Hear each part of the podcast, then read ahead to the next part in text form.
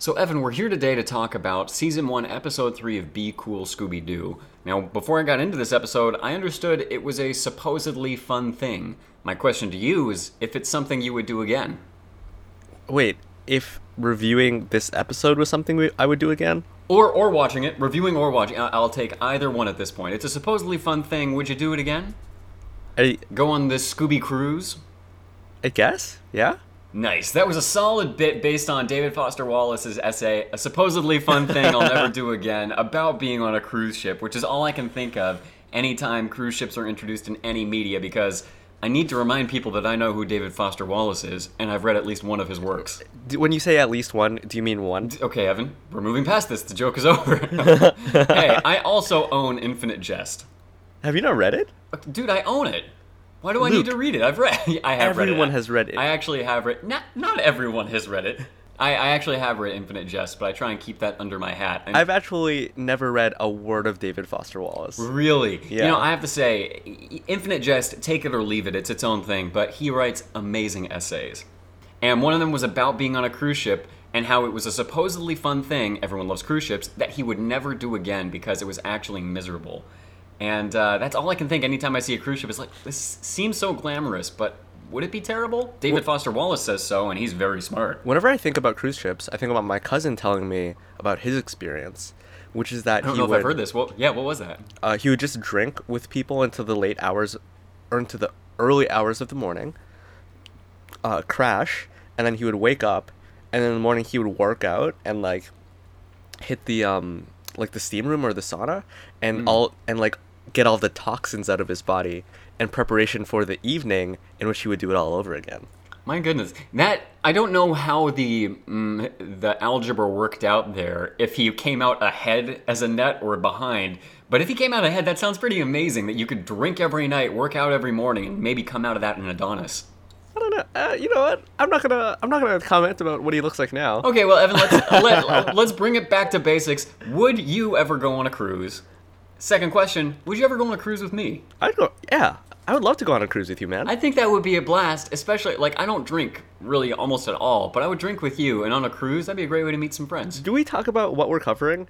Do we talk about who we are? Very, very brief. No, no, we haven't. We haven't talked about any of this. Anyways, thanks for joining us. Here's the episode. I'm kidding. We're the Scooby Dudes. We're two best friends here to talk about our favorite meddling kids. And their dumb dog too. And this, I think you uh, intimated earlier, we are doing season one, episode three of Be Cool Scooby Doo. All paws on deck is the episode. And uh, by the way, my name is Luke. That, My that name over is there. Evan. So Evan. let's get our paws on this deck Oh. and let's start the episode. Yeah, ooh, I'm gonna get my paws all over that deck. Show me that deck, boy. Come on, Mm. man. Oh, Like, so- I need your help. My paws I can't said get that zipper. you, you got one of those tough jean buttons that's like really in there.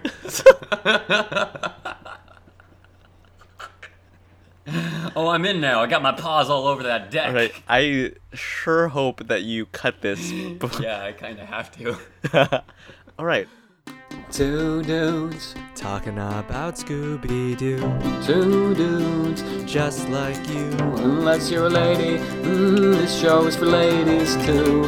If you're LGBTQ, we are your Scooby Doos.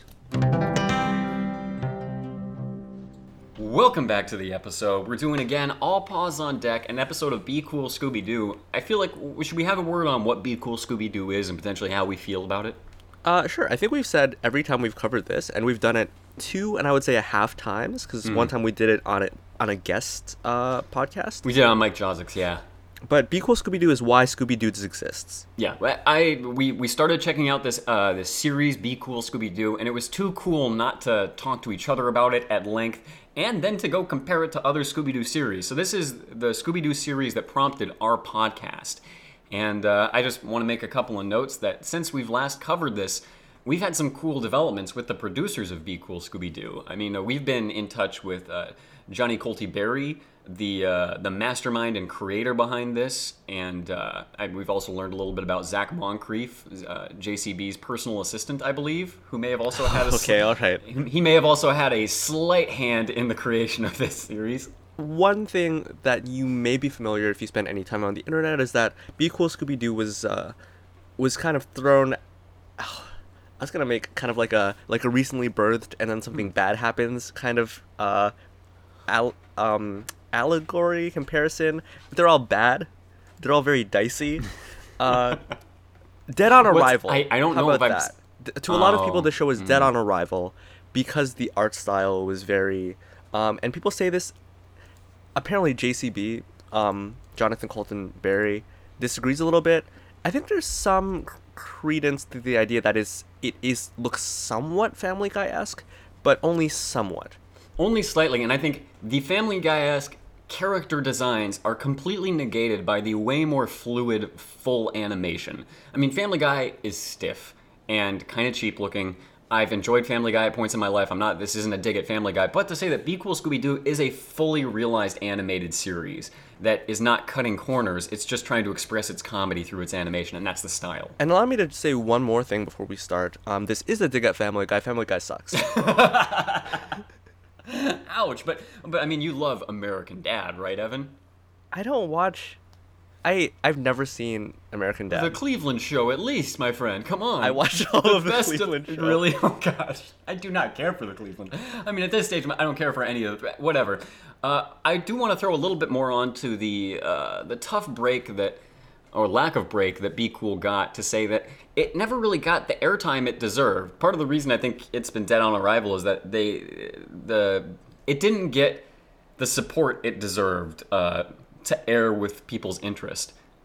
For instance, I don't think either of us have ever caught an episode of this on live television, but Ibtisam's parents, my wife's parents, were in Turkey and caught an episode of Be Cool? Scooby Doo on television. I just forwarded you an email of a clip that they recorded. Uh, please watch it.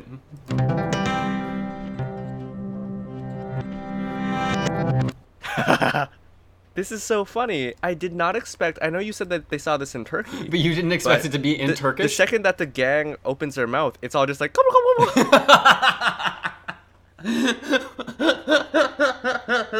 on." and that is how Turkish people sound, funny enough. oh boy. Do you know that every year the President of the United States spares the life of one Turkish citizen? on Thanksgiving. You know what? Given who the president is, I do believe that. I don't think it's going to happen this year. I think he's going to want to see the chop. Oh my god. did we just get political? Oh, we'll have another email. Um, but all that to say, Be Cool never got the shake it deserved. I freaking love this series. I think everyone ought to go check it out, especially this episode. I thought was a great, great episode of Scooby Doo. So yeah, let's um let's start this recap. Yeah, let's get into it. All paws on deck. Kind of sounds, especially given the intro, like we're gonna be on the high seas. The way that Be Cool Scooby Doo um, has started, at least up until this point, this is only the, the third episode. We don't start with the gang. The cold open is like randos, uh, civilians, and then the monster attacks. That sort of seems to be the trend.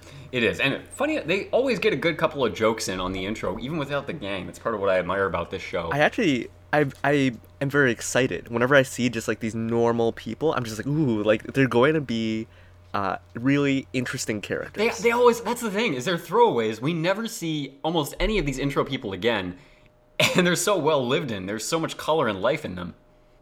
Uh, so we'll open up under the sea. Under the sea. We're open up under the sea. Uh, and um, it is uh, it is a I guess a it looks like a tour. Uh, it's not explicitly that it's a cruise at this point, but there are, there are three divers. They look to be a family, and then a fourth diver who looks to be like their guide. How is there any point of comparison we can give to talk about how ripped these people are? Like, because they're pretty skinny. That's just the character designs of Be Cool Scooby Doo. But like, I don't know. Where say say the Sea Demons. How ripped are they compared to the Sea Demons? Weren't they the sea devils? Oh, Sea Devils. You're right. It's the Sea Devils. You know, the further away we get from that episode, I feel like the less chance that our listeners will know what we're talking about. The less chance that I will remember what we were talking about. But whatever the case, it's a family, it's a guide in a red outfit. They're diving underground. There's so much treasure on the bottom of the ocean. This is kind of titillating for me. I love the idea of uh, of undiscovered under the sea treasure. Treasure. Uh, sorry, just um, cut this out, please. One sec. Oh, you're good. I know, but sometimes I tell you to cut things out and you don't do it. uh, I mean, if this could be a funny moment, then yeah, it's definitely gonna stay okay. in. All right. Um, It's becoming a funny moment. Come on. Oh, Stop. Stop. Okay. Um, what were you saying? Um, I did, uh, we when we open up, we see all this treasure on the bottom of the sea, and that is kind of exciting for me. I love the idea of buried. Tre- I mean, that's something I think kids enjoy in cartoons. Is the idea of this valuable, un, undiscovered treasure, and this episode is loaded with it. And the reason is that it's almost like a nature preserve for treasure. Yeah, it's another another very unwieldy comparison. It's kind of like a like an elephant graveyard, but for treasure. There are a lot of hyenas down there, led by Scar, brother of Mufasa. but there is there are there is treasure um, valuables just scattered across the ocean floor. Um, there so it, it is a young it's a teenage girl and her family. I do want to make a note of this because I caught it on the wiki. Really? What? This young girl's name her name is Hazeltine. What? Yeah, that's not a real name. It's it sounds like uh like a, a spin-off of Ovaltine. Yeah, it sounds like a, a chocolatey-ish beverage. Did you like Ovaltine? Try our Hazeltine. Hazeltine is like is is Ovaltine for girls is what it sounds like. Oh, that's this is like the Doritos made for girls. Now we have Hazeltine. It won't get your fingers all ovally. uh, man, that's a great little catch. And also, there's some great voice acting in this episode. I'll mention when we get to it. But just for the beginning of the intro, the the uh, the message that we're give the family is given and we as the audience are given is don't touch anything on the ocean floor. Um, it's all protected by uh, laws potentially and maybe something supernatural. Nevertheless, Hazeltine does grab a ruby that's very reminiscent, both in how the ruby looks and in the moment. Uh, it's it's Aladdin, right? She's she's Abu in the Cave of Wonders. Abu in the Cave of Wonders. Everything but the wide eyes and like the melting in the hands. Um, yeah, it's uh, so she grabs it, and of course, um, at that point, the monster shows up. And I will say, we talked about the art style a little bit uh, at the outset. I don't love the monster design. Yeah, the monster. Uh, well, I, I will say the monster design is very reminiscent of the beast of the bottom, the beast of Bottomless Lake, um, from a much earlier episode of Scooby Doo. Did you get that from the wiki? Also from the wiki, 100%. Yeah. Because I don't, I don't really agree. I don't No? think they look that similar. Oh, dude, I think I gotta say the wiki, the Scooby Doo wiki, has a lot of problems, but this is not one of them. I don't think. Can we talk about while while we're talking about this? I, I, I did make a note here about sort of the editorializing that sometimes appears on that site. Um, Yeah. Because Hazeltine's uh, personality is described as in in these exact words. Um, perhaps in part due to being a teenager, she has not much respect for authority. Oh, this is a father. Now we know that the editor of the wiki pages is a father of a teen girl. I was gonna say like a a bitter, childless old Ooh, or that. person. There's there isn't joy of there. There's no familial joy coming through this Wikia page. My note on the Wikipedia page is that under notes trivia, there was the need to say that the title "All Paws on Deck" is a play on "All Hands on Deck." Thanks. this is off topic.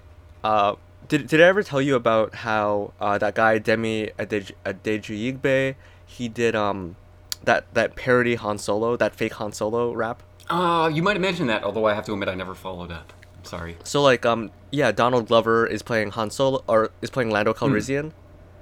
So not sorry not a Han Solo rap a Lando rap. Oh, okay. In And, so ca- uh, he he posted it on Twitter and he's all like oh like I I got this like this leaked footage. And it was like very like professionally done and it sounds like camp era. Camp is the name of an album. Camp era childish gambino. And it the, and it's very funny. And because there are two references to asian girls like obviously fake like a parody um the reason i bring this up is because that song was put on genius.com formerly rap genius. Hmm. you, you know like what that is Uh, Ah, come on, man. Okay, so uh, Rap Genius was a site that would basically explain rap lyrics. oh, rap? What's rap? Uh, it stands I'm okay.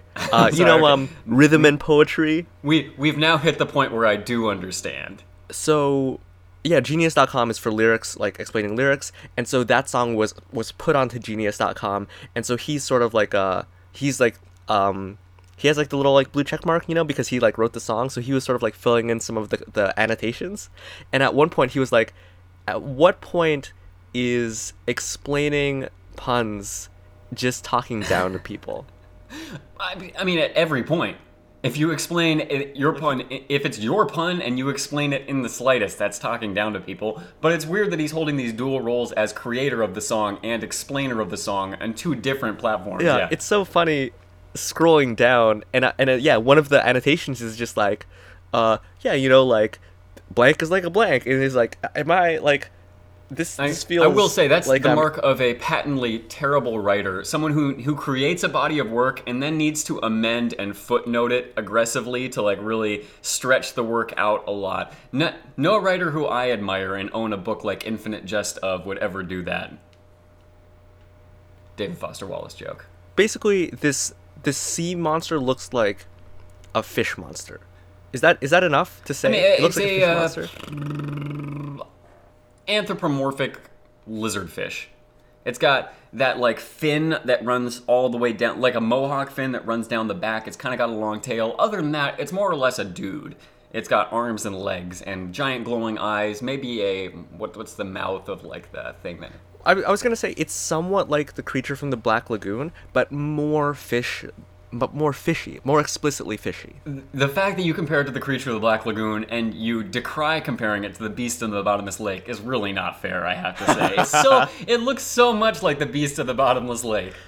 I, uh, I I do think that's an apt comparison, but listeners, you're just gonna have to decide for yourself. I will also say that the um, the guide that they had, the diving guide, did tell them that the stuff that was dumped was considered an offering, but that isn't elaborated on. The monster shows up, and then the credits, the opening credits roll. Dun, dun, dun, da dun, da da da da da da. There's two parts that that that that dun, dun, dun makes me think of. One is Daphne underneath the spider, going like side to side. Is the other one them in the mystery machine? the other one is them in the mystery machine doing the head bop side to side. I love that. And then we're, we're into the episode. So let me see. 20 minutes into this episode, and we've covered what? Uh, 30 seconds. We're on track. So the gang is is um they're on deck. They are coming up to a cruise ship. The cruise ship is called the SS Casey. Mm, a great play on uh, Casey Kasem's name, who passed away just a little over one year before this episode aired. He was the original voice of uh, Shaggy Rogers. Now voiced by Matthew Lillard. By the way, I just found out Matthew Lillard is in the new the Twin Peaks uh, return.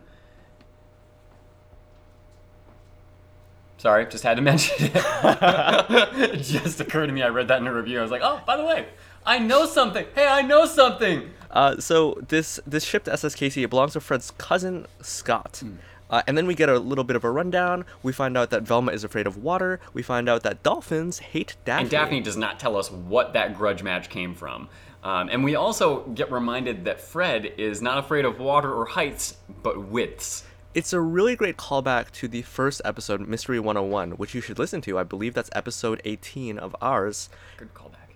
It's it's nice because it it well not implies, but it's a it's a direct indicator that there's some continuity on this show. That stuff happens and it's remembered by the characters, which I think is great. I think it's great, and I think it works really well, especially when Fred's trying to tell. Uh, he's kind of empathizing with Velma a little bit, like, "Hey, water's not scary, but the ocean is very wide. I get that. I get that that's scary." And da- uh, Velma refuses to let her phobia be compared in any way to his. No, it's, it's a little bit of a weird phobia for Velma because she's such an explorer. She's such a uh, su- such a rational person who's not typically afraid of the unknown. Well, I think that her phobia, and we'll, we'll get into this, is is founded in, in rationality, or based in rationality. Um, when they get on board, there's what I dubbed a bag lady, which I feel kind of bad about. That's Oh, absolutely. not a very polite term. Looks like a street person bag lady, which is not, uh, yeah, uh, not a flattering term, but is a term that refers to something specific that we see on this episode. She's wearing uh kind of like layers of what look like very grimy, dirty clothing. She's wearing like large boots, no socks, and then I I, I will say um I wrote here that she almost looks like uh, an ugly Americans character. Oh my gosh, she looks like an Adult Swim character. I'm not even going to say Ugly Americans. I'm going to go one step further into nasty territory and say a show that just came back on air, Mr. Pickles.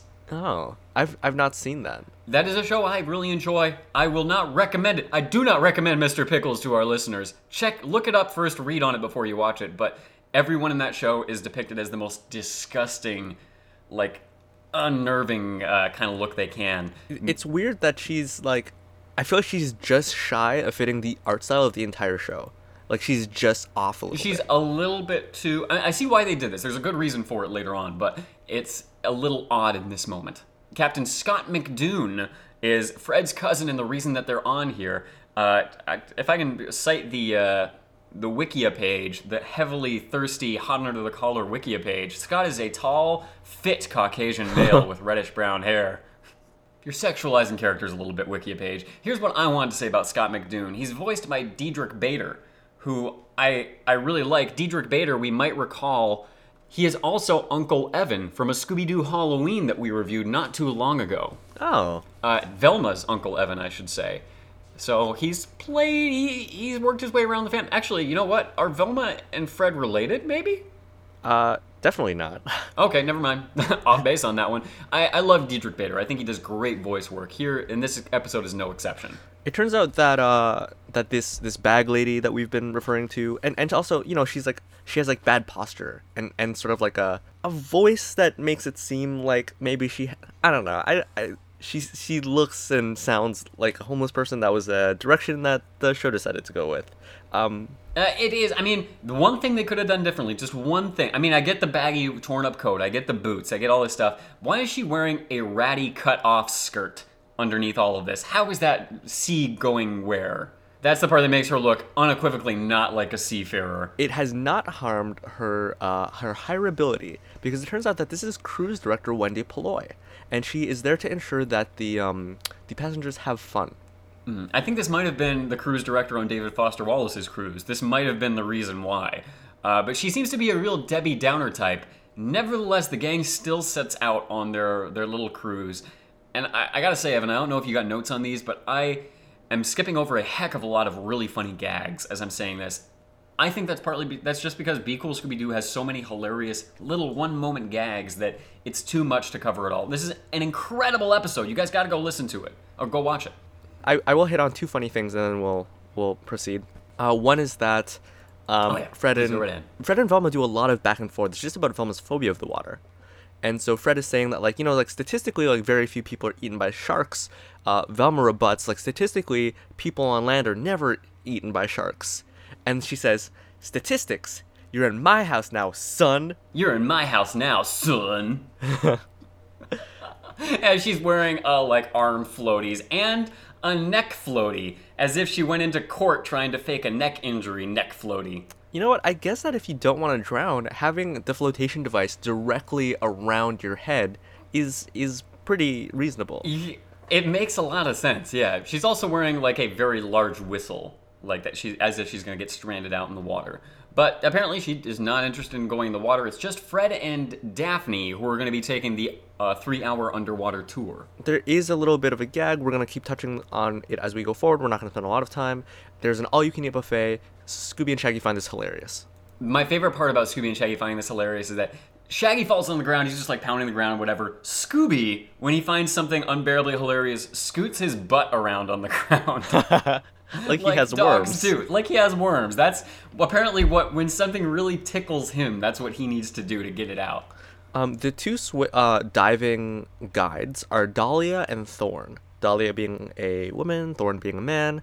Thorn is like, "Hey Dahlia, do you really think you should be letting them into the water because you know of stuff?" And Dahlia's like, "It's fine, it's safe." While this goes on, Fred and Daphne are about to go into the water.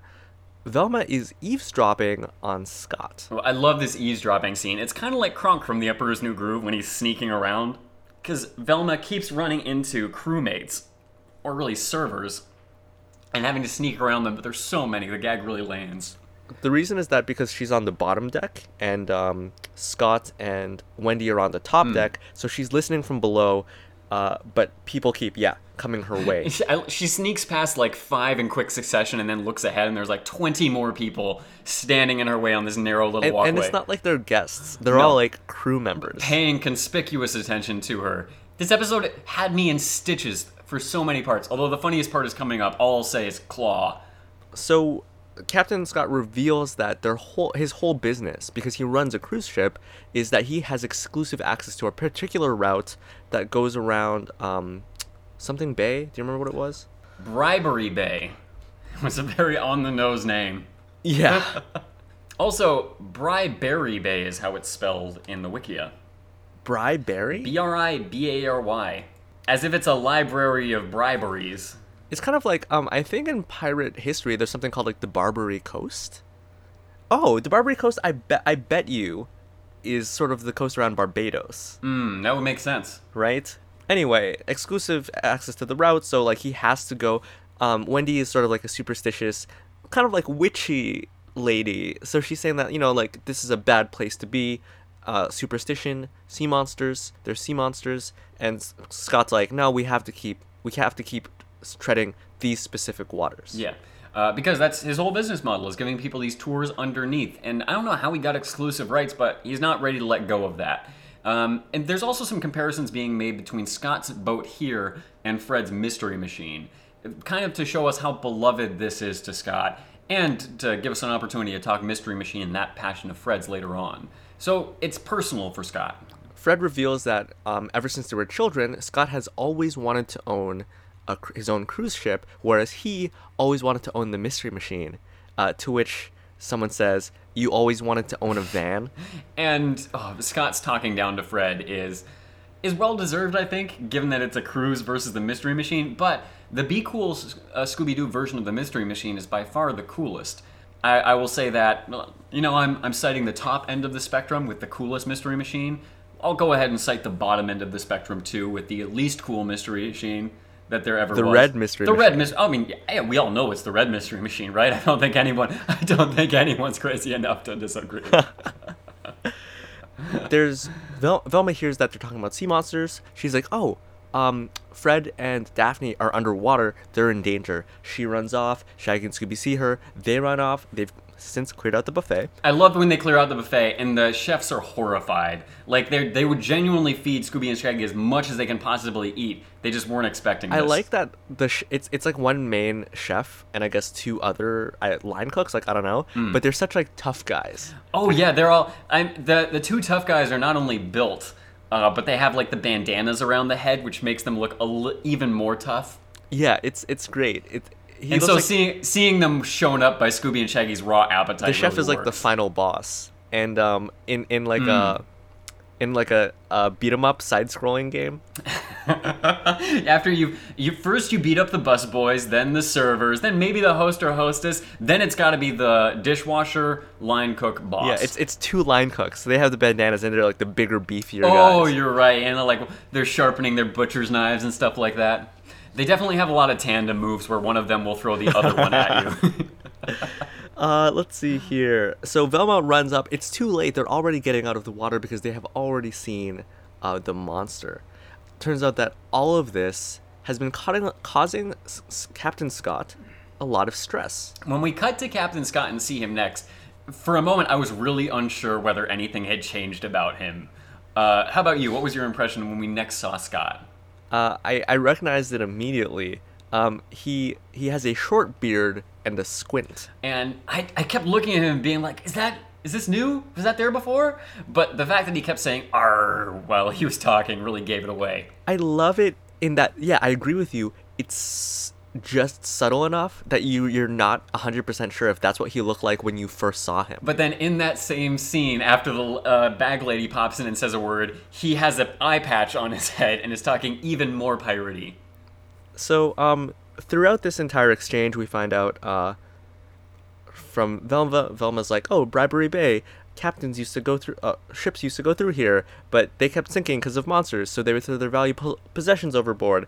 And every time we go back and forth to and from Scott, uh, he gets more and more piratey. Yeah, like he has a scar on his face. His beard is long and rag- raggedy. Yes. I actually have it here. Uh, so when it starts, it's Hmm. beard and squint, pan away, pan back. It's uh, bandana, hat, cane, eye patch, pan away, pan back, uh, longer beard, scar, few teeth, earring, and a hook. And the part that makes it best is that until the very last one, it's not stated. There's no no one says anything about any of it. It's the comedy in the show is impeccable. It's beautiful. I also love that Velma, when she's described, she's given the backstory. Here's the legend.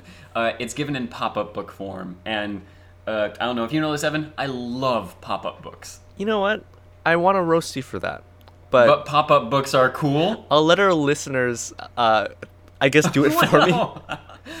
Listeners, Listeners, send us an email at You know what? scoobydoodspodcast at gmail.com. At the end of this episode, we're going to ask you to follow up with us on iTunes, Facebook, Gmail, our website, on Patreon. Don't do any of that. Send us just an email just about pop up books. That's priority one, people. I need to know what you think about this because I think pop up books are not just like artistically valuable achievements, but like they're works of engineering, they're feats of engineering. Evan, why are you unplugging your microphone? and putting your, your mic stand back in the case that I gave it to you from. Evan, you've you've packed all of your belongings into a bindle. You've uh, you've hoisted it over one shoulder. Evan, you're you're burning your fingertips off over a candle to get rid of your fingerprints. Um, yeah. I, I I just love the, I love the way that mystery is recounted from Velma, um, and yeah, basically all these ships going over this dicey area would throw all their valuables overboard so as to get safe passage, and that's why there's all these valuables here in the at the bottom. My question is, why not take a different route after the first time this happened? Like. I would- if you're trying to ferry valuable goods, this is obviously not the right route for you. I would assume that because back in the day when you were sailing, um, every day was uh, every day was like was very valuable. You know, like they. Are they- you saying it was the friends they made along the way that were their treasures? Uh, I was just gonna like because it already took months to cross the ocean, that Hmm. it just made like we might as well just go through this, uh, Scylla and Charybdis route because it's faster. I guess. I mean, if you're making a one-way trip, that makes sense. But if you're a merchant, this is just bad business. Yeah. Like, go all the way around Africa before you go through here. Even though I guess we don't know where this is. Uh, I I do think because it's Bar Barbary Bay. I want to say it's in the Caribbean. I want to say it's around Barbados. Um, Velma does say that the reason this is happening, not that I think I needed a reason. I guess this is does kind of add to the joke that this the stress has ca- caused Scott to become, and I quote, prematurely grizzled. And I think that's the reason we have the the street urchin like um, first mate or cruise experience director because she shows how grizzled Scott's going to become and kind of demonstrates the endpoint that he's now rushed to. I think the problem is that she doesn't look like a pirate. She looks like a homeless woman. That's the thing. Yeah, she should. She could have looked like a grizzled first mate, but no, they went fully into bag lady who has pigeons for pets. So uh, we we respect. Yeah, we like the people who made the show, but you know, I think constructive criticism. That's. I think that's probably the only criticism I can level in an episode that is otherwise grade. A. It still gets an A from me. This episode. We this scene is interrupted by the shaking of the cruise ship from side to side. There's some sort of mechanical issue happening. It turns out that there's a problem on the right rear turbine. Uh, so Dahlia and Thorn, they they decide to go together, which makes sense. If there are monsters attacking, you want someone watching your back. So so uh, they have um, sort of like Jacques Cousteau kind of like uh, they propel you forward, and there's sort of like a light and a camera on it. Uh, and Dahlia is taken, and they can all see the, these this from the captain's room, control panel, whatever. And then Thorn is taken. They're they're spirited away by these sea monsters. Yeah, we get a Blair Witch Project kind of uh, kind of cutaway. I also really, I really like those little fan things. Now that you mention it, those are super cool. So it turns out that Fred has smuggled, and I quote Scott's description, his spooky van aboard the SS Casey. I love calling it the spooky van. if nothing else, because it gives Fred the opportunity to be deeply offended every time. I just imagine, um, I just think it'd be so funny if that was what they called their vehicle. The spooky van. So you have Fred being like, "My spooky van." My spooky van! Quick, everyone, to the spooky van! It's um, it's uh, it's a poor man Scooby Doo. I think that's what it is. Uh, shoot, how would we? What would their name? What would his name be? What what's what's a what's a poor man Scooby Doo name? What's a poor name, name poor man name for Scooby Doo? Yeah. Uh, Scaredy dog. scaredy. Quick, scaredy dog! Scaredy dirty dog! scaredy dirty dog, where are yog? Sc- Scaredy dog. I would watch it, man. I would review it for this podcast. Hey. But Fred has smuggled the Mystery Machine on board for a reason. And uh, be cool, Scooby Doo, the Mystery Machine has far reaching capabilities. It's more like Chitty Chitty Bang Bang than anything else. You said that there was only one criticism you would level against the show. Can I actually add a second one? Ooh, I. We try and keep ourselves to a one criticism cap on Be Cool, man. It's true. JCB's a friend, as is, again, his personal assistant, Zac Moncrief. I just want to say that they're not infallible. I, I think it's good to remind them that they're not infallible. That God, if God, if these gods can bleed, we can. Ki- Evan, no. Evan, you can't say this about them. so Fred is saying calling the mystery machine a girl. Like there you go, old girl. You know, like calling her, Mm. referring to her as a as a female. Pretty typical for a seagoing vessel and how Westerners tend to speak about vehicles in general. Uh, yeah, ships. Yeah, seafaring vessels. Uh, there's a fun little part where Scoob is under the van, looking at its undercarriage, and the, how, uh, how can you tell? I missed that.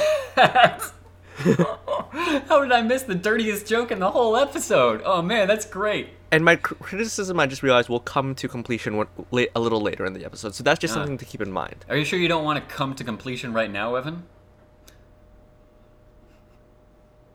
And why are you? You're now shutting down. I see your laptop lid closing on me. It's closed most of the way. I can just see Evan's feet seem to be shuffling. Now he's burning off his toe prints over a candle. he really wants to disappear.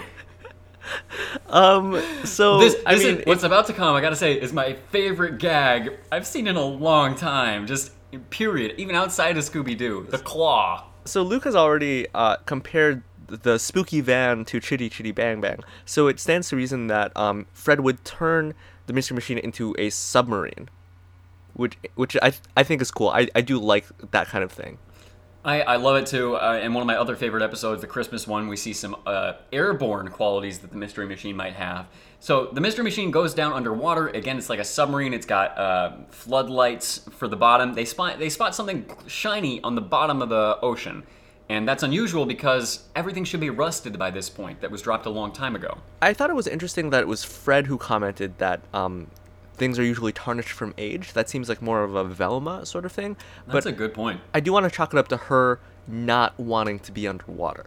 She's distracted. This she's in like why why bring Velma along? She could have guided from up top, but she's in the mystery machine with everyone else right now. You know what? I will say a missed opportunity, given how much hmm. stress Velma is under.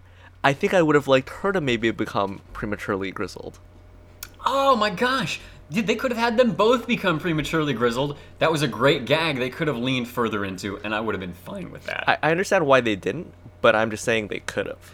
Be Cool Scooby Doo, I think, benefits from having no shortage of jokes and gags. I think we could stretch this into an eight hour long episode if we wanted to cover everything. So it's hard to fault them for missing an opportunity when they took so many others. You did say that you had this was your favorite gag right here. Th- they find the shiny thing on the ocean floor. I will I will leave it to you. The shiny thing happens to be a wrench, presumably used to unscrew the bolts on the left rear rudder or whatever on the ship.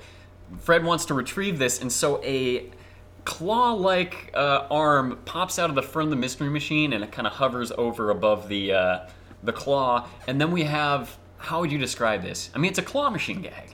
Like like a yeah a claw like an arcade like you would find in an arcade. Yeah, you know that where you're trying to grab the teddy bear and the claw like misses by a little bit, or it grabs it, but then it slips out just a little.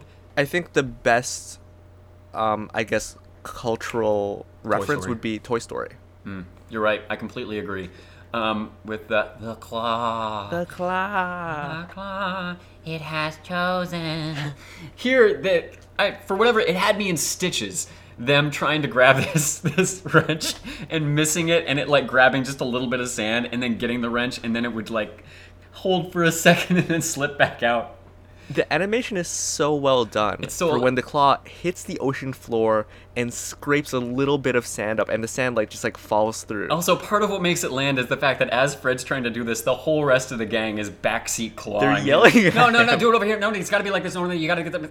It's works so well. Um, oh man, what what was my last thought on that? Oh, I this is public service announcement. Listen, people, these machines, when you find them at arcades, are programmed to only pay out a certain percentage of times. So it might only pay out one only one out of a hundred times is it even possible to succeed. Every other time it's flatly impossible. It's designed not to work. So just keep that in mind when you're doing these machines. I was very scandalized when I found that out. I, I will say you you might want to do um, what they do in Vegas at uh, slot machines. Slot machines, yeah. In Oh, that you- scope it out and watch you, someone? you want to hop onto a slot machine where someone's been sitting for a long time with no luck. Exactly that. Yeah, no, if you watch someone else on a claw machine do it like 20 times in a row and no luck, you might then be able to jump on and win a teddy bear for the low, low price of only like 60 bucks. Yeah, so you've- you can game your the system. odds. yeah, you've improved your odds to just terrible. So Uh, the first shiny thing was this was this looks like a spanner wrench. ooh, techni- tell me you looked that up, Evan. You know what? I'm gonna look it up right now to see if I was right. Were you right? Are you right? the fact that you knew that off the top of your head, Uh, yeah, it kind of looks like a spanner wrench. Uh, and then and then they see another shiny thing in the distance. Fred goes to pick it up, and they don't go through the entire process again. But the entire gang groans like this is gonna take a while. The, my issue is that the second thing was a doubloon, one of the typical like treasures at the bottom of the sea. So they would have it would have been all rusted up by now, right? Like everything else. It's weird that that stood out. that is, huh? Wow, we are the criticisms are piling up. They're piling up. okay. No, no, it's a, that's look. It's not. It's not a criticism or anything. Look, uh, J- JCB, Zachy boy, Zachy, my love. No, it's not a criticism. It's a, it's a beautiful episode. It's so obvious where the doubloons lead. These these shiny gold coins, these doubloons, they lead all the way to this little um this little cave, uh, in which there is a stack of gold coins, atop of which is a blue crab. It's Kermit the Hermit. A winning callback for you. Every time you say that, it makes me think of Kermit the Hermit, which is a song Ibtisam used to sing when she was a kid that she told me about. Episode thirty-two, Kermit the Hermit. That's when we that's when I last brought it up. Yeah. And I introduced you to the magical world of Bill Peet. It's a gorgeous looking uh, children's book, which I really ought to get. It's just not available in pop up form just yet, so it doesn't interest me. You're the worst. Uh, the doubloons lead to a sunken pirate ship. A sunken pirate ship. That, now, this scene is going to feel very reminiscent of Little Mermaid. Oh yeah, Hmm. I I knew it reminded me of something, but I couldn't think of what. Um, unlike the Little Mermaid, there are a bunch of skeletons, like like pirate skeletons in here. Oh man, no kidding. People died here. Yeah, one of them was manacled. Um, That's sad. and That's another sad. one that was less sad. I think it's actually pretty funny. There's a pirate skeleton, and on his shoulder is a little parrot skeleton. I did like that. Uh, like the parrot that eventually jumped on Scott's shoulder. yes, yeah, that's sort of the uh, the icing on the cake of his um, of his premature grizzledness. So so what happens is Fred crashes. Right here's here's where here's where I'm gonna take him to task. Fred crashes, um, and and he's trying to turn the key, and he's like, "Oh, it'll start." And they're like, "Oh, hey, I thought the mystery machine was a girl." And he's like, "Not when I'm annoyed with it." And I'm just like, "Whoa!" What does that mean? Let's, you know what? Let's take a minute and really get into this. Yeah, What- let's unpack this. I mean, we we talk about LGBT issues in our very theme song. What does this mean? Fred's varied gendering of this and non-gendering of this this vehicle. Yeah, I don't like the idea that, as far as Fred is concerned, um, this his his vehicle, his mis- his mystery machine, has has value and worth when it is ascribed um, a female gender, but when he's upset with it, he takes that away. Mmm. It's almost like devaluing it to take away its gender.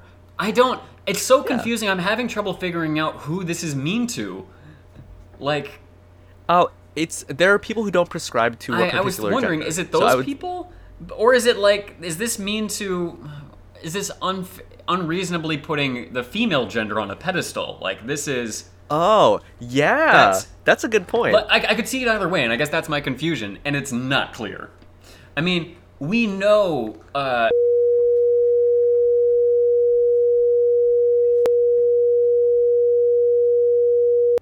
and lack thereof. This is getting cut. it's okay, man. I see, I see that look in your eye, and I already know I'm cutting it. So just chill. you should just bleep yourself. okay. Um. I, I agree. You know, sorry, real quick, if I can say, Yeah, yeah. I agree with you. That part didn't super land for me either. Partly because it was based on a gag that was really brief earlier on. It was a callback to something that was a little brief. they're they're in the mystery machine.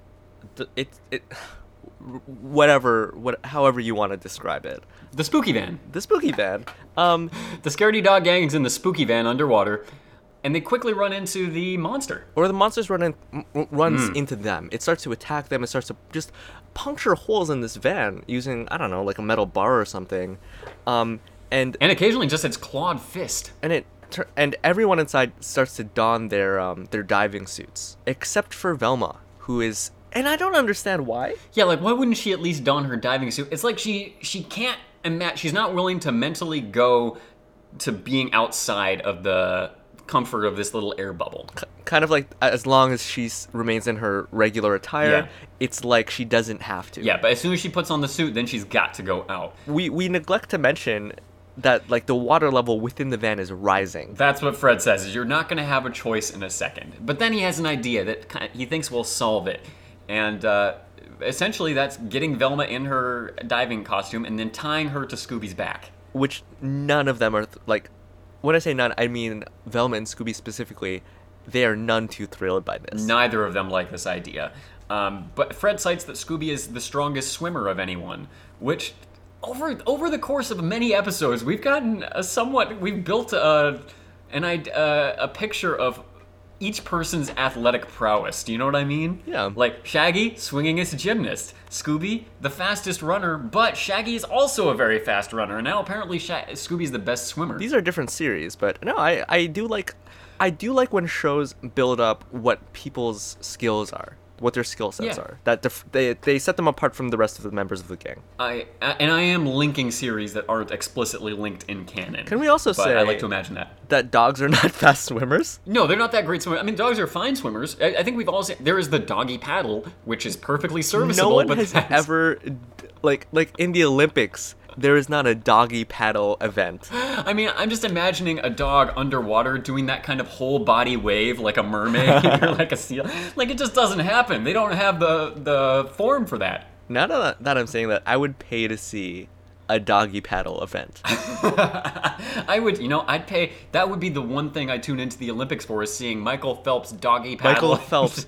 Oh my goodness. How fast? Like, what's the fastest you could doggy paddle? I don't know. I, I think we need to see uh, Michael and Ryan go head to head and uh, and and doggy paddle it out. Uh, on this exact same note, I would love to see Usain Bolt in a in a speed walking competition. Heck yes, my friend. Though his limbs are so long, you think that he would kill it. Like his legs are so long. We interrupt this uh, this uh, I was gonna say special Olympics coverage. We we, We interrupt, interrupt this, this very spicy take. to bring you back to uh, the gang. They're outside of the mystery machine. Now there's a chase scene that has an, a great song. It's a it's a musical chase scene. The song is so good. Probably my favorite thing that Be Cool Scooby Doo includes that they could have not included, and I wouldn't have really faulted them for it, is the musical chase scenes. They really deliver on this in almost every episode. Maybe every episode? I, I believe it's every episode. Not every episode has lyrics. That's the thing I'm thinking of. But there is there's a corridor scene where they sort of use some of the corridors in the pirate ship. Um, They keep popping in and out of different parts of the ship. It's great. There are all these sight gags.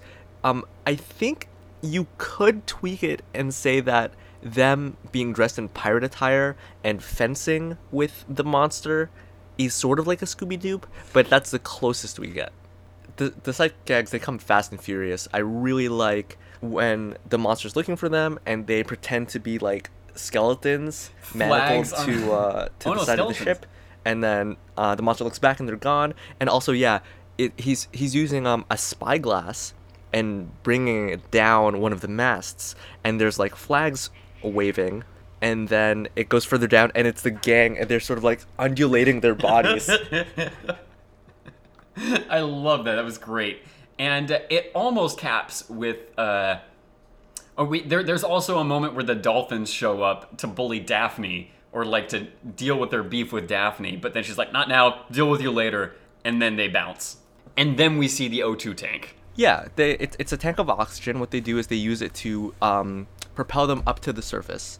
Uh, then they're back on the ship. Um, Captain Scott uses his own gigantic claw machine to retrieve the the spooky van. I didn't realize that's when the gigantic claw was introduced. but that's so neatly done, you don't even realize it. And it prepares for the callback later. Ah, beautiful. Also, kind of tragic how beat to crap the Mystery Machine is there. It is, yeah, it's it is rough. Um, there's a very quick scene where Daphne uh, is queen of the world. Yes. It took me a moment. Daphne goes up to the front of the uh, boat to settle her beef with the dolphins. uh, and there's like a sunset, and there are like strains of Celine Dion esque music playing in the It's background. S- super, super, super Titanic y.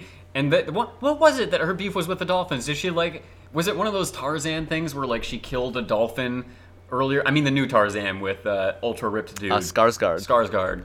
Yeah, it turns out that Daphne just owed them 15 bucks. She drops 15 wet dollars into the ocean, which float to the bottom, and the dolphins don't even seem to appreciate it. They, they seem to be like still They mad glare at at her. her and they Yeah. uh, they submerge. And she Um, states that like, I mean, you never know with dolphins. so now they have a, now the gang has a plan.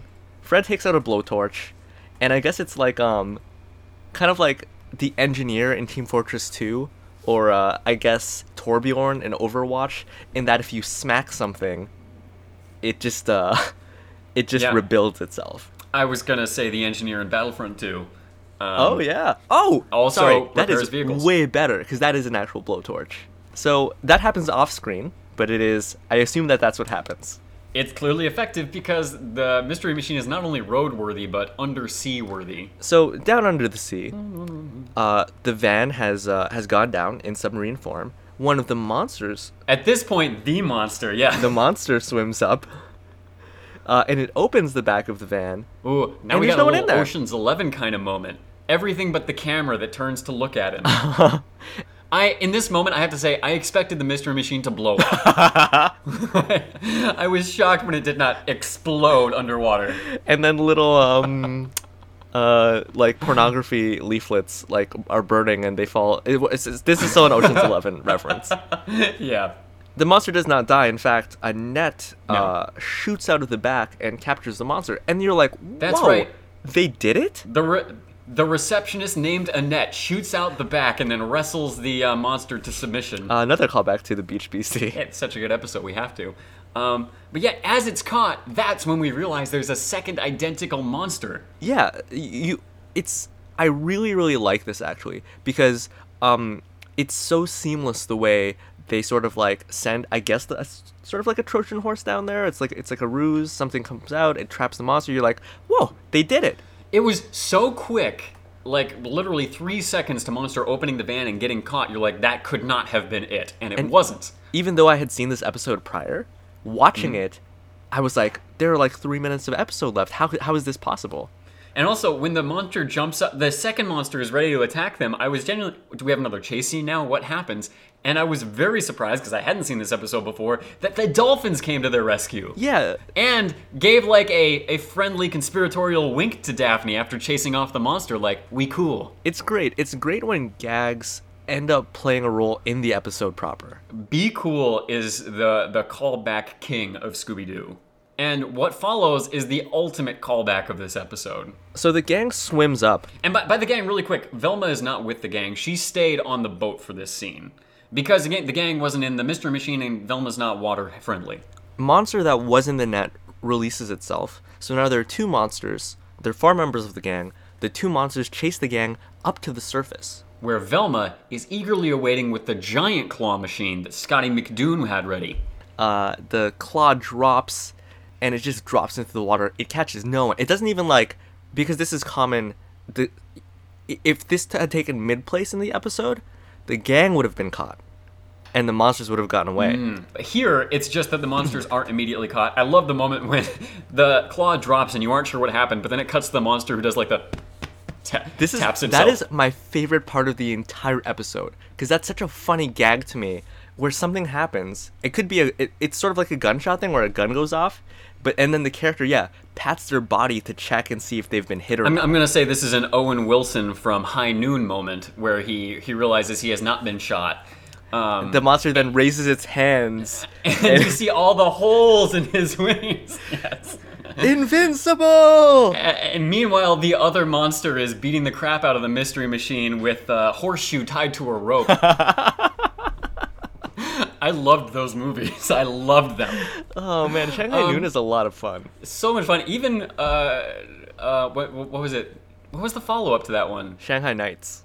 Was it? I almost said Shanghai Nights, and I was like, no, they didn't. Did they? They did, and they went to Britain. Uh, dear Um, readers, if you want to Photoshop the Shanghai Noon cover with Luke and my faces on Jackie Chan and Owen Wilson's respectively, please do. Just be clear. I want to be Jackie Chan, and Evan should be Owen Wilson.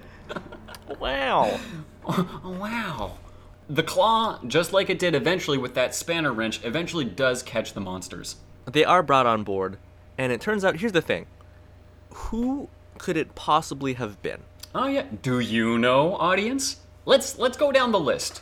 There's Captain Scott, who is in a very advanced stage of premature grizzledness at this point. He has Yeah. a claw on one hand. He's he's Captain Hook at this point. He's a less well-kept Captain Hook. He's Captain Hook if Captain Hook lived on the streets. We also have his bag lady, uh, Wendy Polloy. Wendy Polloy. Man, why bother naming her, really? um, and, uh, I mean, who's very creepy and who's really bought into the myth. Beyond that, the only other two characters we really have are the two diving instructors. Dahlia and Thorn. Or, and that's or the, the chefs. Hmm. The chefs didn't get enough screen time for it to be them, but I would have liked that at least as a red herring. it's obviously Dahlia and Thorn. Dahlia and Thorn are very good swimmers or divers, And there's two monsters. Although, granted, it could have been Scott and Wendy. but it also was obviously not Scott and Wendy. Yeah, the two expert diving instructors who were. Well, what was their reason for doing this? Basically, like you said, this is sort of like a nature preserve kind of area in which people are not allowed to. Um, there's a word for it, but but basically like take treasure from the ocean floor. So they cr- they dressed up as monsters to scare away um, the tourists, so that they could be the only ones to take these treasures.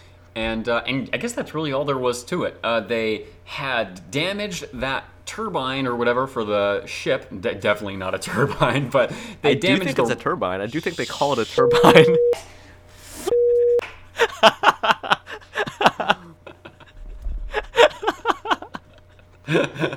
so they damaged. Is Ibtisam there? Yeah. Did you startle her? No, she's in the other room. Uh, maybe I did. I don't know. Um, but so they damaged that so that they could have longer to steal treasure at the bottom of the ocean. that's what it was. They damaged that. Uh, what's it called? Turbine much? and I guess that's that's really all there was to it. They just wanted to steal the treasure from the bottom of the ocean. That's the whole reason they're working here on this ship. And they damaged the turbines so they could have more time. Oh, and the O2 tank in the ship is what they used to refuel so they could spend more time underwater. It's such a load off of Scott's shoulders that he ungrizzles, and that's all well and good, except for the fact that his teeth pop back out. It's, I I accept the beard falling out. I accept the the scar restitching a la Kylo Ren in the latest Star Wars. I accept everything except the teeth popping It's back gr- out. it's too gross. It's too much. I mean, I like the way it looked. It was fun. Ah, I did not like the way it looked. and Scott, just like that, everything is better for Scott. He's got his ship back. we end with two with the culmination of two long running gags. The first one I'll cover, you can take the second one. Okay. Uh, the first one is Scooby and Shaggy, who have been really, I'll, I'll just say it plainly, um, they've been humiliating the, the chefs of this buffet. The chefs do feel like ashamed every time that they haven't been able to sate Scooby and Shaggy. And let me just check the. Oh, the chef was Diedrich Bader as well? Mm-hmm. His voice is so deep. His voice the reason they chose Diedrich Bader for this episode I think is because Scott becomes grizzled and Diedrich Bader covers that whole spectrum very well and then they double they just hey we've got Diedrich Bader this is an amazing voice actor let's use him for the chef as well His voice is so deep as the chef. He sounds like uh like an evil Justice League character. Mm. Do you know what I mean? yeah I do you know I, I would be shocked if he's not on the Justice League action series which has just some of the best voice talent in the game right now the point is that he he sees that Shaggy and Scooby. He's, uh, bring it in, boys, and it's um, it's great. It, they're like these uh these you know the helicopters with like two uh pr- propellers. uh, oh yeah, yeah like dual rotor helicopters probably not what it's Mhm, and and they're carrying like uh like shipping Oh, yeah, crates. shipping container. and all of these crates just have in big block letters Food. food. uh, and Shaggy and Scooby um, are up to the challenge. Yeah. They're not, to, to their credit, they're not cowed in the They're least. they're neither like excited, happy, nor intimidated. They're like looking forward to the challenge. This is Usain Bolt before a race. They're like, yeah, let's do this thing. To end things off, Fred asks Daphne uh, if things are good with the dolphins. And she seems to say like, yeah, they're good with the dolphins. And, and Fred's like, oh, that's great that things are well with Daphne and the creatures of the sea. And then Daphne has this kind of like scared, nervous look on her face as she looks around the ocean. And we pan to various enemies of her in the sea. Which I want to say is like every, almost every conceivable ocean creature. Like the sea cucumbers are oh, pissed. They were sea cucumbers. That's what it was. Were there? Oh my I God. just, I do not know that for a Like fact. Like it's a little bit of everything. My thought is she looks at the seals, as she looks at the giant octopus and smaller fish, and the seagulls and whale, is that if she owes each of them 15 bucks, that's not even a hundo. I mean, when when they they zoom out, you see that it, the entire surface of the ocean almost has heads popping up out of it. Like there are narwhals, like there are seahorses, like there's there's a blue whale. I think was one of them. It's it's like the opening of a Lion King, except everyone hates uh, Simba, and no, it's it's like they're all enemies and they all want a piece. So that's the end of this episode. It's very funny, and you know what? To my knowledge, I don't think Be Cool Scooby Doo uh, sets out on the high seas again. No, I man, I hope that they they never really do reference Daphne de Jours again. Although they did with the puppets. The puppets made a callback. Oh, I, I can't remember. Do you hear my stomach think it did growling through my microphone? I did just there. It's that. loud, right? it's super loud. I was like, oh man, Evan's computer is making grumbling noises now. Uh, which is all to say, I I really enjoyed recapping this. and we'll probably enjoy the outro too. Stick around. You know what happens when you're playing freeze tag on a cruise ship and you've tagged everyone? Uh, you're the only one who can move. Yeah, I I can imagine what happens. DFW didn't cover that in his essay, but I can imagine. When you're playing freeze tag and you've touched every single person on a cruise ship, that is when all pause on deck. Pun master in general. Very well done, Evan. That was All Paws on Deck, Season 1, Episode 3 of Be Cool Scooby Doo. Thank you, listeners, for joining us. Um, okay, we're just gonna run through places that you can find us. Wait, play, ways in with which, with which, ways by which you can interact with us. In which? By which? By way of. Uh, yes, I am a copy editor. I know grammar. I am a human. I know speech. Listeners, do you have Facebook? If you do, you should check us out. Scooby Dudes, Facebook.com. Hey, listeners, do you have Twitter? if you like to tweet, uh, then you can find us at twitter.com slash the Scooby Dudes. I'd like a tweet. Can I have a sweet tweet, Evan? What character is this? I'm Widow Wookie. I'm only five years old. And I'd love a tweet. so tweet at us at the Scooby Dudes. The Scooby Dudes. I'm glad you didn't start the intro with this. I hope you don't end the intro with this. Me too, man. I will say uh, that you and I, together collectively, we've received a number of emails at our e- email address, scoobydudespodcast at gmail.com.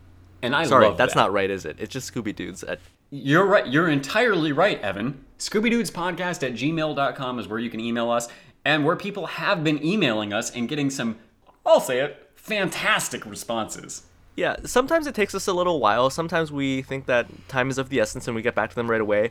But the fact remains, we respond to every single email. We do, and yet sometimes it takes Evan a little bit of time to force me to write my half of the email. so there might be some delays, but we always do, and we love. I love getting messages from our listeners, even ones like the one we got this week that made me furious, trembling in my. It's just oh, the red mystery machine, you mother. And, and sincerely, we really value feedback. Um, tell us what you like. Also, feel free to tell us what you don't like. Because we're not. We're no JCB and Zac Moncrief. yeah, look, I. We're, I'm a J. whereas yeah. they might have four flaws, we have maybe five or six. Yeah, so we, we might need a little bit of help. Yeah, and in fact, JCB and Zachy Moncrief rely on us to tell them how they can do better, just as we rely on you listeners. So send us those emails at ScoobyDudesPodcast at gmail.com, tweet it at us at the Scooby Dudes, find us on Facebook at Scooby Dudes. It's quite simple. And of course, our website, which you gotta check out. Just Go to ScoobyDudes.com. ScoobyDudes.com. ScoobyDudes.com. Uh, we I take screenshots. Luke and I both caption them. If there are any references on the show that maybe you don't get, I do show notes and I timestamp them so that you can find out and see. Oh, so this is what they meant. I try to fill in the gaps. Yeah, doesn't it suck to be too out of the loop and stupid to get most of the stuff that we say? Hey, Whoa, whoa, I get it, whoa, listeners. I get it. it's not easy being dumb. So check out our show notes online. Okay. All right. Uh, Also, check out our website for our original title card art that we do for every recap episode. And when I say we do, really I mean we pay someone else to do. So we're keeping those creative juices flowing through Scooby Doo by hiring amazing artistic talent. Uh, this artist, her name is uh, Sinseri, um, pxnic.tumblr.com. If you want to check out her stuff. Uh, how do we pay our artists? Where where do those funds come from? Those funds come from patreon.com. We have a Patreon account that enables our listeners and our fans to help support this podcast, which costs a pretty penny to run. And frankly, we pay everything out of pocket. Really, the Patreon money just goes to support our artists. But we'd love it if someday we wouldn't have to pay for everything out of pocket and Patreon could support the podcast in general. So we um yeah we we pay all of our artists. We get that money through Patreon. We every week say the names of our patrons, our sponsors, our donors, and we actually have a new one to add this week. Um, this is actually a person who was a little bit too late last time. Oh, that's right. Who do we have to thank anew for this time? Because we do give a special shout out to any new donors, in addition to our standard shout out for existing donors. It is Sarah. Oh, wait, do we have a last name there? Uh, I don't think we're giving out last names for the purposes of. Is this a Sarah? I mean, uh, just for me, I'll cut this. It's not. It's not a Sarah that you know. Okay, not my sister. It's also not a Sarah that I know. It's a Sarah we both don't know. What? But we are getting to know her I- through her I'm, donations. I'm gonna be honest. I don't like this strangers listening to our podcast and giving us money thing. It feels a little creepy. A little like, what? What are you doing listening to me and Evan? This is a personal thing we do for our family. Wait. So how do you how do you want to amend that? Take back your money, Sarah. Okay. Pl- ugh, okay. This is worse. This is somehow worse than you offending people to the point that they stop donating. This is you just directly telling people to stop donating. I've gotten so much less creative. I'm just telling people to, to take back their money. Oh, but uh, Sarah, that means the world to us, especially because I don't think we know you personally. No, that means that you must enjoy our podcast, which means the world to us. We'll try and reward you with the various additional pieces of content that we regularly upload to Patreon. Sarah will be getting a bonus audio, which not everybody gets, and that's all I'm Yeah. gonna say about that. And we're I'm very grateful. And her name joins uh, a bunch of other names. Yeah, other names who, as you said, we mention every single week to voice our appreciation for these people who give us their appreciation every single week. And so, thank you, dearly, truly, belovedly, to these patrons. And the last thing, because I am hungry, and you have all heard my stomach growl on the air. Evan, Uh, jeez. We we received two five star reviews on iTunes on February 27th. Again, sometimes the number doesn't change, and I don't know what the deal is. I, I don't. iTunes is a why, mystery. they, why, when we get one more, it doesn't add on to the total I- for some reason? It's confusing to me. We have 14 ratings. We have 12 reviews. This is just on American iTunes. February 27th, we received a review Hmm. titled "Love It!" exclamation point five stars. Uh, it's from someone named Paige May. Paige, thank you. Paige said, I've listened for a while now, and I have to say that you dudes have created one of my all time favorite podcasts. What? You she- always keep it interesting, and for sure it is always a good laugh. That's. I make sure to make time whenever a new episode drops. Keep up the great work, Scooby Dudes. From a loyal listener who will be listening for as long as you keep creating. Evan, I feel like we do a lot of great work on this podcast, but like so many reviews we get, that's so that's so strong. That's so much. It's so nice. And you know what? I just gotta say it pales in comparison to the next one, if, if, if that makes any What? sense at all. Yeah. What? So this is also February 27th. It was also five stars, obviously. It's from someone named Scooby Saves. And the title is Scooby Don't Under Any Circumstance Miss Out on This Podcast. The review says, I stand behind the red mystery machine. You son. Oh, mother. Mm. this mother. Sorry. You're in trouble. Oh my gosh! Look, look, because I think I know who this is because this person sent us an email and it was a very. I mean, this is a person who's said this to us via pretty much every means available to them to broadcast this message to us. And they're referring to the Red Mystery Machine from, I think, the Scooby and Scrappy Doo show? Nope. Uh, from Thirteen Ghosts. Oh, that's right, 13 Ghosts. Ah, the most classic Mystery Machine from the most classic iteration. So do do you have anything else to say? But you know what?